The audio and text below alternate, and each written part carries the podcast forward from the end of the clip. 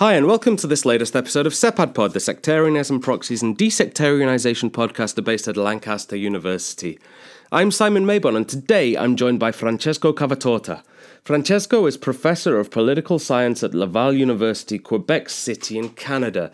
He's the author of a number of books and articles, including Civil Society Activism Under Authoritarian Rule, Salafism After the Arab Awakening, Political Parties in the Arab World, Political Science Research in the Middle East and North Africa, Civil Society and Democratization in the Arab World, the list goes on, and also the quite exciting Unfinished Arab Spring Microdynamics of Revolts between change and continuity coming out in April this year. Francesco, thank you so much for coming and talking to us today. Thank you very much, Simon. It's a pleasure to have you on, Francesco. I'm really looking forward to talking through all of these these different projects that you've got. I mean, it seems like you've written on just about everything there is to to reflect on in the Middle East. So I'm looking forward to hearing your your sort of knitting together of all of these different things. But um, perhaps we can start, Francesco, just by um, me asking my normal first question of how did you get interested in, in working on the Middle East, please? Um, I suppose I got interested in the Middle East by kind of accident, really. Uh, my interest was always in kind of international relations.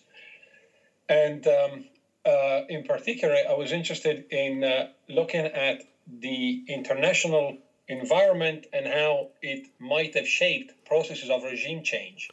I was growing up uh, at the time of the collapse of the Soviet Union, um, so there was a lot of interest in, in the process of democratization then. And I was doing my MA, and a lot of people were looking at, obviously, you know, East European cases, Latin American cases, African cases, and no one was looking at process of regime change in the Middle East. And and and I always thought that maybe there would be something interesting in that because in the late 80s there were at least two regimes that seemed to change quite substantially. So uh, Tunisia in 1987 with the arrival of Ben Ali uh, uh, in power, and then most notably, I suppose, Algeria. Uh, where a more genuine process of democratization began to take place in the late 1980s, early 1990s. And what I wanted to do was to see whether there might have been something, you know, to say about how international variables shape those two processes.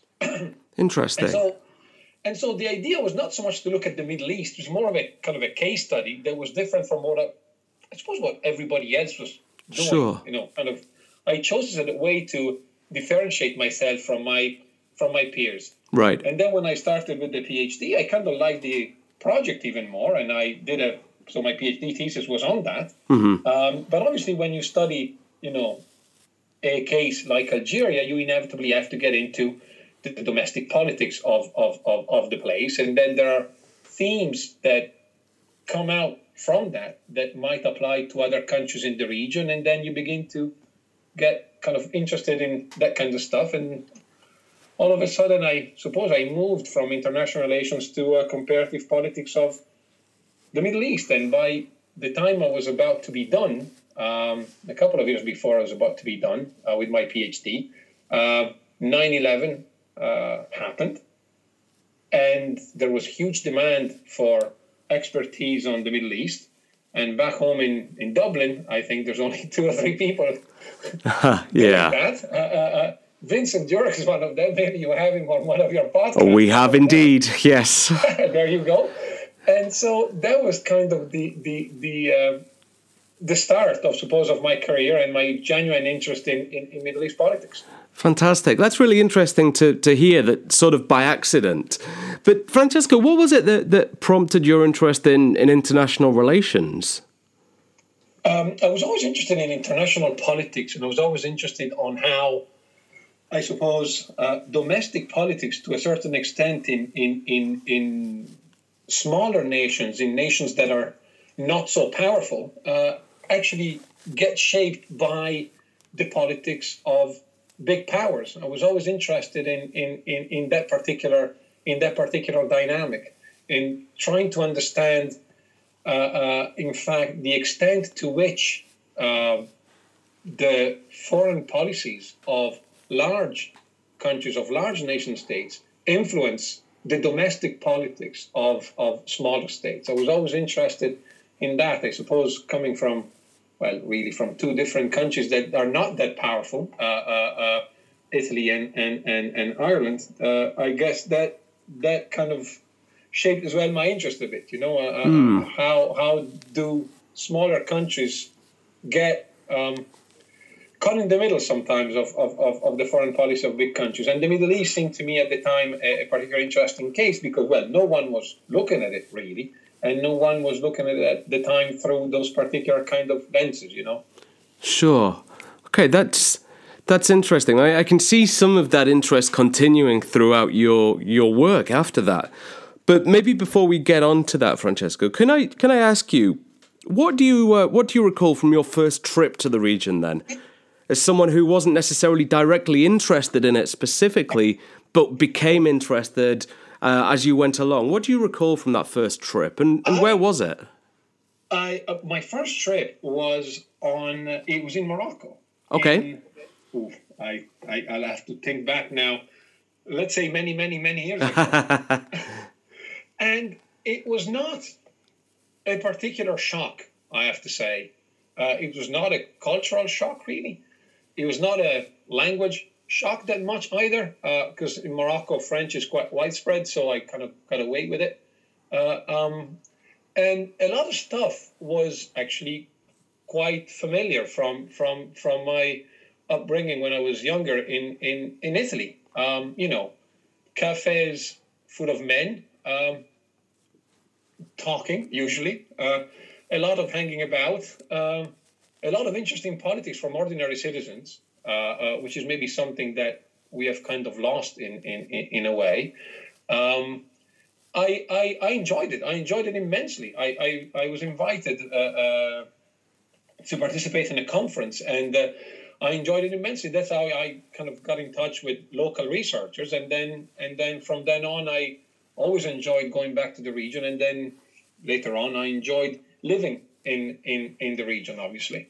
Um, but I don't think I have the presumption to understand how ordinary citizens yeah. actually lived or live now uh, uh, in those in those in those countries. I think you always have to be aware of of your privilege in, in, in a way, and I think I was always aware of that, and so you know I never try to fit in because I don't think you actually yeah. can, given that you have so many privileges going for you in a way.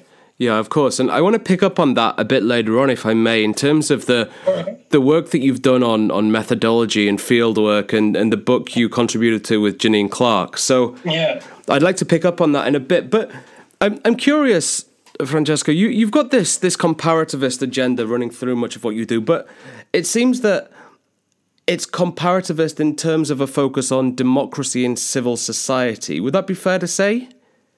I think it would be. I think democracy, civil society, and political parties are what uh, have always been my my overarching interest, I suppose.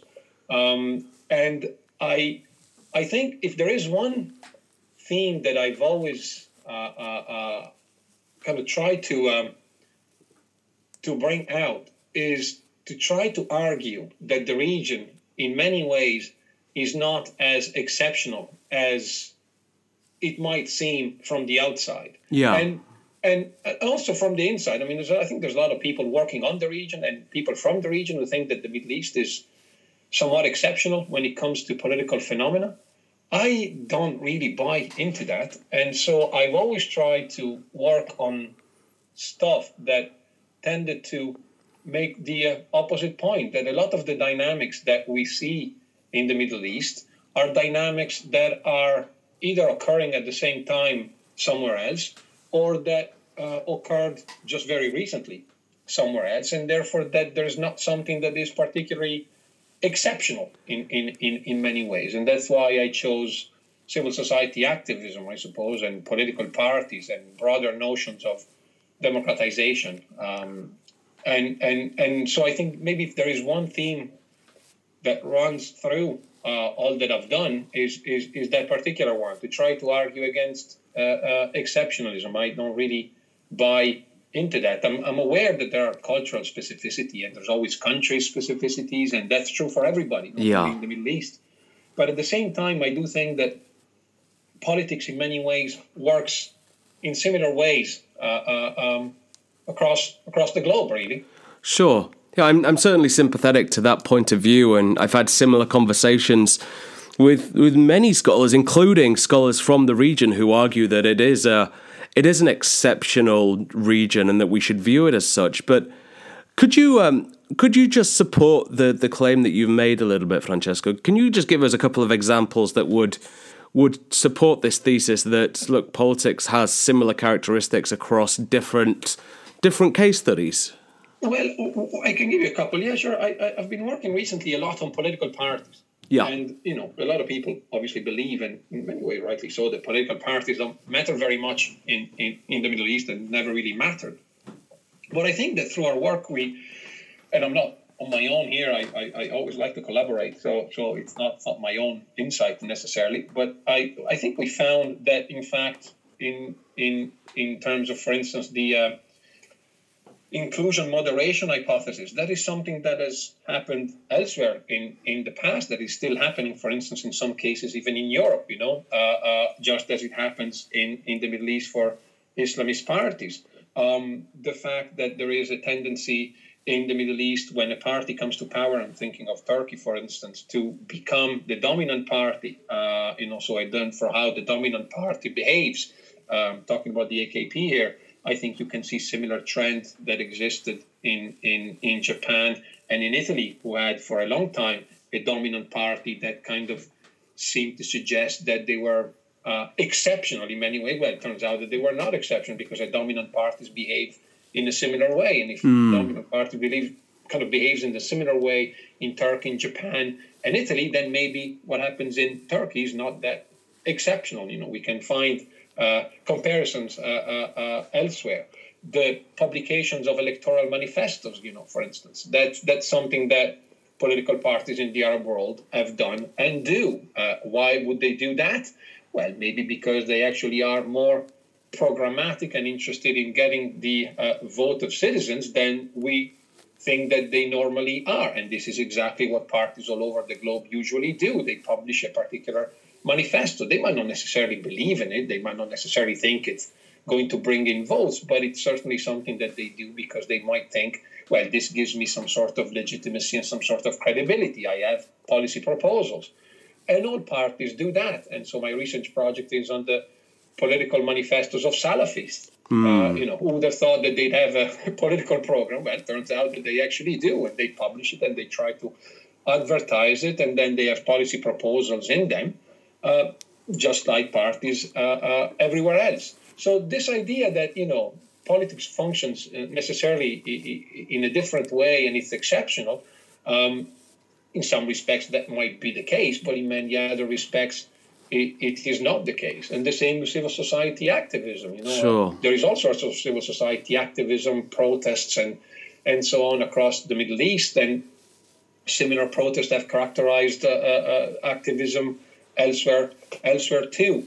Uh, maybe there's also, on my part, the geographical bias, as I said, you know, in the sense that having uh, lived uh, uh a, a, good chunk of my life uh, when I was younger in in Italy, um, I can actually see some of the same dynamics. Maybe because we're neighbors with the Middle East, so then, hmm, yeah. then maybe that is something that that, that kind of plays uh, on you a bit. You know, I still remember the unfortunately for me, the early 1970s, you know, uh, uh, all the uh, struggles for women's rights in Italy. I think until 1975, in the in the civil code, the woman was considered property of a man. this is 1975. Wow, so, yeah. You know, I was alive then. Um, so the idea is that you know uh, similar dynamics that affected Italy then, in a way, in that particular respect affect maybe the Middle East uh, uh, now or affected it 20, 25 years ago. This is the kind of stuff that I was always interested in, and that is why I, I my, my contention is always that you know the Middle East is not as exceptional as, Sure. as, as, as uh, we are sometimes led to believe. Well, thank you for sharing that, and and for anyone wanting to to get a better handle on some of the points that you're making here, Francesco, I really would would point them in the direction of political parties in the Arab world. The edited collection that that you had published, I think, in 2018 with Edinburgh, which is Yeah. a wonderful collection of essays. Yeah, it, it, it, it, it's, a, it's a nice it's a nice departure from uh, the way usually parties are studied in, in the Middle East, and I'm very thankful and grateful to Lise Storm uh, at uh, at Exeter University because we was a collaboration between the two of us. She was uh, uh, really the, the kind of the driving force behind it, having worked on political parties for longer than I had and to all the contributors, you know, to, to, to the book who did such a wonderful a wonderful job. And if I can plug the next one, I have a forthcoming handbook, always edited with uh, Lise and with another uh, researcher, Valeria Resta from the University of Rome, on political parties in the Arab world. It's a much larger project. It's a Routledge handbook. It has over 30 chapters. We examine all sorts of different themes. Um, so that's something that uh, I care a lot about because I said, I, as I said, I think it is the demonstrations once more that, that, that a lot of the dynamics that we see in party politics today in the Middle East can be linked to broader debates that we have and that we've had in the comparative politics literature more broadly. Sure, and that's really interesting to know about this broader handbook. When should we expect that, Francesco? Uh, well, we should be submitting the whole manuscript at the end of March, and then I'm pretty sure that Routledge will, will take a, a good few months before they, they publish it. I, ideally, it should be out in early 2021. Fantastic. Well, that's something to look forward to, I guess. Francesco, you've done a lot of collaborative work with people to go alongside the the wonderful scholarship that you've done on your own. But can you tell us a bit about what what's driving you to do your your collaborative work, please? Um, I think there's maybe three things. The first one is that I, I suppose I like to learn from others, and so collaborating with other scholars, whether they are you know more experienced than me or less experienced than me or similarly experienced, I suppose that I always learn something. Particularly because a lot of my collaborations are with people who are not necessarily in political science, or if they're in political science, they're not necessarily comparativists. And if they're comparatives, maybe they're not comparativists the same way that, that I am. And therefore, I always learn something. And I think this kind of uh, hybridity brings out uh, more interesting research, more interesting results, and it's more fun to, to, to do that. Sure. The second yeah. reason is because I think you get more stuff out. So if you have, you know, good ideas and uh, uh, or or not so good ideas, you can, you know, bounce them off other people, you know, and and and and, and that usually improves the uh, the final outcome of what you- of what you're doing. So I think that there is this idea of confrontation, but not a negative confrontation, just a, you know, a confrontation over over ideas, over how to interpret empirical evidence, over theoretical assumptions. And therefore, in that case, I think the piece that you are working on is is is better because there is this exchange uh, behind it. Yeah, and the third sure. reason I think it's because it's more efficient. Um, I think usually if you're working with somebody else, uh, then you feel a certain responsibility to deliver on time, to do things on time, to do things more quickly and better because somebody else is counting on you to to do it.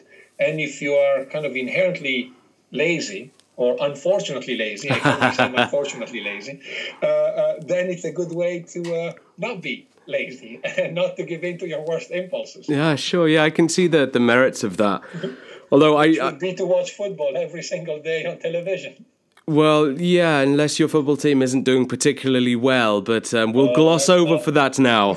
Yeah, Um, let's not go there. No, let's let's not. I mean, I I do want to cast doubt on on this sort of suggestion that you are perhaps lazy. I mean, you're the the huge amount of work and knowledge that you've produced is is absolutely incredible and it's so high quality and we could talk all day about about your articles and we've we've dwelt on the books a little bit because we just don't have time to deal with all of your articles. So so I commend you for that that huge amount of knowledge that's been produced. Thank you. You're too kind. No, not at all. As I said, a lot of the merit for that goes to the people I work with. sure. I, I, want to talk a little bit, Francesco, about Salafism, if I may. Yes. And sure, yeah. it's it's one of these things that's that's sort of typically referred to perhaps quite lazily without real uh, sort of knowledge and awareness of, of what's really at stake. So, can you talk a little bit about what Salafism is to you, please, and and and the book as well? Yeah. After the Arab uprisings, I mean, what's what's at stake for Salafists after 2011? Would you say? I, I, I it's a very good question, and it's something that I've, I've thought a lot about because uh, obviously since 2011 I've been working a lot on, on Salafism with a colleague of mine who's uh, the University of Ghent, uh, Fabio Merone. And uh, actually I, I, I, want to thank him for getting him getting me into studies of, of Salafism because we were working together on Tunisia. My intention after the Arab Spring and my intention was that we'd work simply to trace how uh, the process of change and internal change in Ennahda was taking place, and how that was shaping the Tunisian transition, and obviously, conversely, how the Tunisian transition was shaping the politics of Ennahda and of, you know, let's say mainstream uh, Islamists. And then Fabio said, well, well, actually, you know, there's something else going on here. There's all these Salafi groups and uh, Salafi individuals, Salafi sheikhs that are kind of on the scene, maybe we should be looking at that too. And I said, well, sure, yeah, no, let's look at them too. And from then, you kind of got we kind of got hooked uh, uh, uh, uh, into that because we found that kind of street politics and this kind of more revolutionary politics that Salafists were, were subscribing to was a bit more interesting than the politics of uh, regime change in, in, in Tunisia, which of course was interesting, but but in a way it was kind of uh, very similar again to processes of transitions to democracy that had yeah. occurred elsewhere. Um, and so we got we, we started focusing on that, and then obviously by uh, interacting with them and, and, and, looking at what they were doing and studying them, we came across the work of Salafism of other uh, scholars and we decided that you know maybe we should bring all these scholars working on Salafism together to do to do a book too, and Fantastic. see what the different experiences were in different countries. Because obviously Salafis are not only different in terms of how they approach politics or how they do not approach politics, uh, but also the constraints in different countries um, lead them. Well, leads them to behave differently. Really, that's that that's that's the idea. And so we got this comparative project going with some of the most notable names in the studies of, of, of Salafism. And I think for them, for Salafis in general across the region, um, I think the the, ta- the challenge has been how to deal with revolutionary politics because yeah. revolutionary politics in many ways is antithetical to what Salafis want out of politics. You know, they want, uh, in a way, they want peace and quiet. Um, uh, uh, and and and this was a huge challenge for them. It split them even more uh, along national lines, but also along, I suppose, ideological lines on how to contend with revolutionary politics. Some of them went enthusiastically into into political parties. Some others stayed out of the game altogether, arguing that this was a bad idea. Some others decided to uh, act within civil society and became revolutionary actors in a way, but without using uh, violence, as was the case of Tunisia for a few years. And others decided that this the moment was ripe for, you know, kind of an armed insurrection and undermine uh, the Arab state and finally create uh, the caliphate. So they all went into very similar directions. I think the challenges have not changed that that much. You know, it, it is for them how to contend with um, the revolutionary broth that they're swimming in in many ways. You know, I realize that now authoritarianism has kind of uh, uh, uh, taken hold again everywhere. But the reality is that the return of authoritarianism, I don't think, has eliminated the reasons why there were protests and near revolutions and revolutions uh, across the region. And I think Salafis, in a way, still have to deal with that. It sure, is true that yeah. for the moment, the vast majority have gone back to uh, quietism, have gone back to dawah, have gone back to proselytizing, they've gone back to their charities, they've gone back to religious work. But inevitably, uh, uh, uh, they will have to, to, to, to, decide how to deal with uh, uh, with the climate that is around them, and it's a climate of profound popular dissatisfaction for what is going on. Sure. Francesco, you talk a bit about the comparative dimensions at play. I wonder, can you just elaborate on some of the structural conditions that that either curtail or enable Salafist actors to operate, please? Well, I suppose if you look at countries like Tunisia in the period between 2011 and 2013, when they were banned, and particularly when Ansar Sharia was banned, uh, you could see that where there was uh, a sort of liberal democracy being built, um, as Tunisia, I think, legitimately is. Whether it works well or not, that's a kind of different discussion. But institutionally, uh, uh, it became a free society uh, uh quite quickly. Salafis were, were, you know, were able to mobilize, were able to recruit, were they, they were able to hold uh, meetings to create their own structures. I think that they benefited from the freedom that they enjoyed, and therefore they were the living contradiction of Salafism. You know, you enjoy the benefits of individual freedoms, or freedom of speech, or freedom of assembly, and so on, while at the same time arguing that all this is is, is not really a, good idea. And uh, these are very different conditions from the one in, uh, in, in Jordan, for instance, or, or in Morocco, where authoritarian structure had remained in place, and where therefore Salafists had to decide, well, we either side with the king or we just keep quiet. We don't, you know, kind of try to enter politics or invade, in a way, society, as Tunisian society felt, you know, when the Salafists arrived on the scene, Tunisian society felt invaded by, by, by Salafis. And it is true that they were present uh, uh, uh, there. So, you know, and then again, that is different from Egypt, where in fact they mostly chose the institutional, uh, political institutional way. So they created successful political parties because they had already kind of in a way invaded society. They were already mm. present in society with their organizations, associations, and so on. So I think, you know, when one looks at Salafis, there is their ideological level, there are their different ideas on how they should approach politics, and they are divided over that. But also, it's important to kind of realize that some of them can be quite pragmatic, and therefore they operate differently according to the constraints in place in each uh, in each context. That, by the way, is also true of Salafis that are not in the Middle East. There are Salafis that are, for instance, in in Europe. You know, there's sure, great yeah. stuff done on Salafis in France by Mohamed Ali Adraoui and Samir Amghar, two French scholars who've done a lot of work on that. And now they argue that, in fact, you know, uh, the place where they are and the political, institutional, and social constraints in place where they are do matter quite a bit on uh, how they behave and what kind of political choices they uh, uh, they end up making. Sure. Well, thank you for sharing that. I think that's really interesting and and of course, those structural constraints or enabling forces that the impact on Salafists also impact on a range of other groups as well that, that you've touched on and, and continue yeah. to explore, particularly with your work on the Arab uprisings.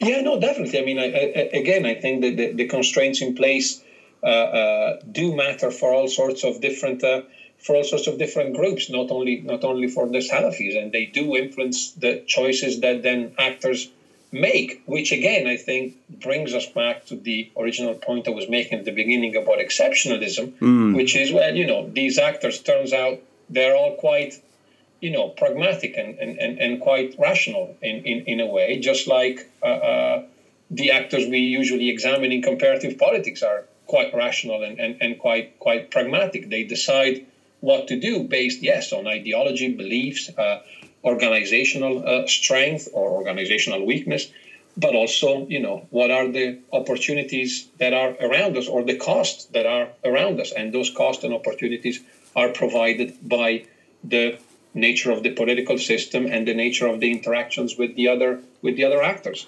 Yeah, of course.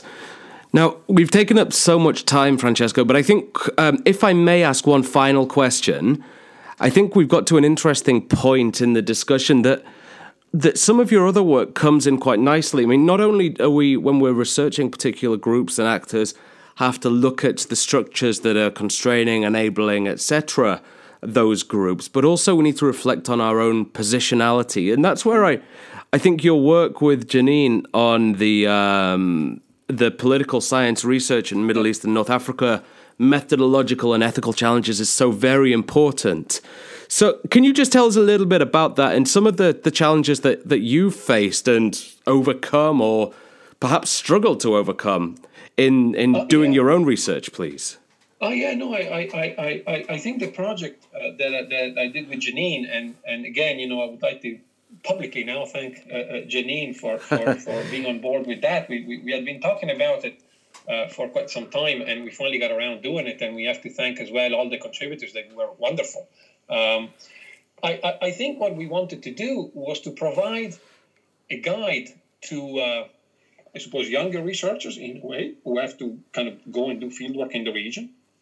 But also, it was broader than that because I think a lot of the chapters are a reminder to all of us of the challenges that we face and that we not necessarily necessarily think about. And one of them is indeed positionality. I mean, one who, who we are, the values we have, uh, um, what we represent, what our passport even represents, uh, yeah. Uh, matters when you when you when you spend time spend time in the field. Um, and and I think there's quite a few challenges, particularly, but for everybody, but particularly for you know uh, Western researchers writing on the Middle East. There, there, there's there's also a very kind of negative tradition of Western researchers writing on the Middle East, you know, through kind of stereotypes and Orientalism, uh, kind of provide some sort of guide, I suppose, to scholars uh, uh, that that they have to be mindful, you know, of, of who they are, who they interact with, the kind of structures that are in place that you have to deal with, you know, what to do uh, in an authoritarian system, you know, some things might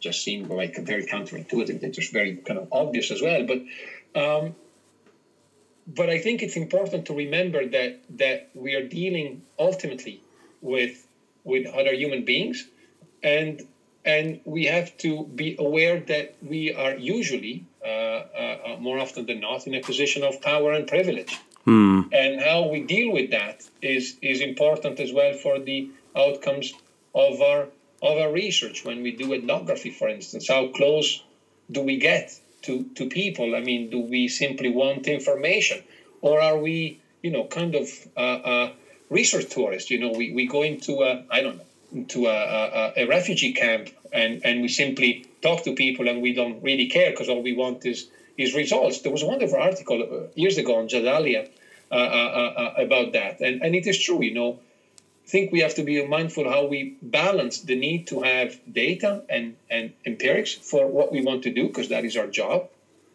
But the way in which we extract those data and those interviews, I think, I think is important. And I think that we have to be as upfront, as honest as, as we possibly can with the people we want to talk to, the people we want to investigate. Yeah. And at the same time, we have to be aware that we usually are in a position of power and privilege and this changes for each researcher you know uh, uh, uh sure because, yeah of course uh, you know who i am I'm, I'm a white western man okay? There's nothing i can do about that. That that that is it. That gives me maybe a different perspective and therefore different uh, power relations as if you are maybe a you know a second generation uh, moroccan but living in in germany and consider yourself actually german as one of the researchers in the book actually is you know how does this change my name is quite clearly Italian. It cannot really be mistaken for anything else. Um, but if your name is uh, Malik, uh, you know, but you consider yourself German, how would you be considered in Jordan, for instance? I don't know. So there's yeah. always that kind of relation that that needs to be at least thought out uh, before you go and while you're and while you're there in, in, in, in the field, I suspect. Sure.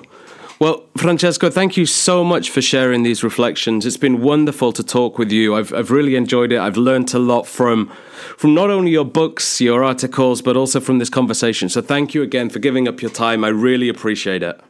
No, thank you very much for giving me the opportunity to uh, to say uh, uh, to say all of this. So thanks very much to you, Simon. No, the pleasure's mine, Francesco. And as always, thank you for listening. Until next time.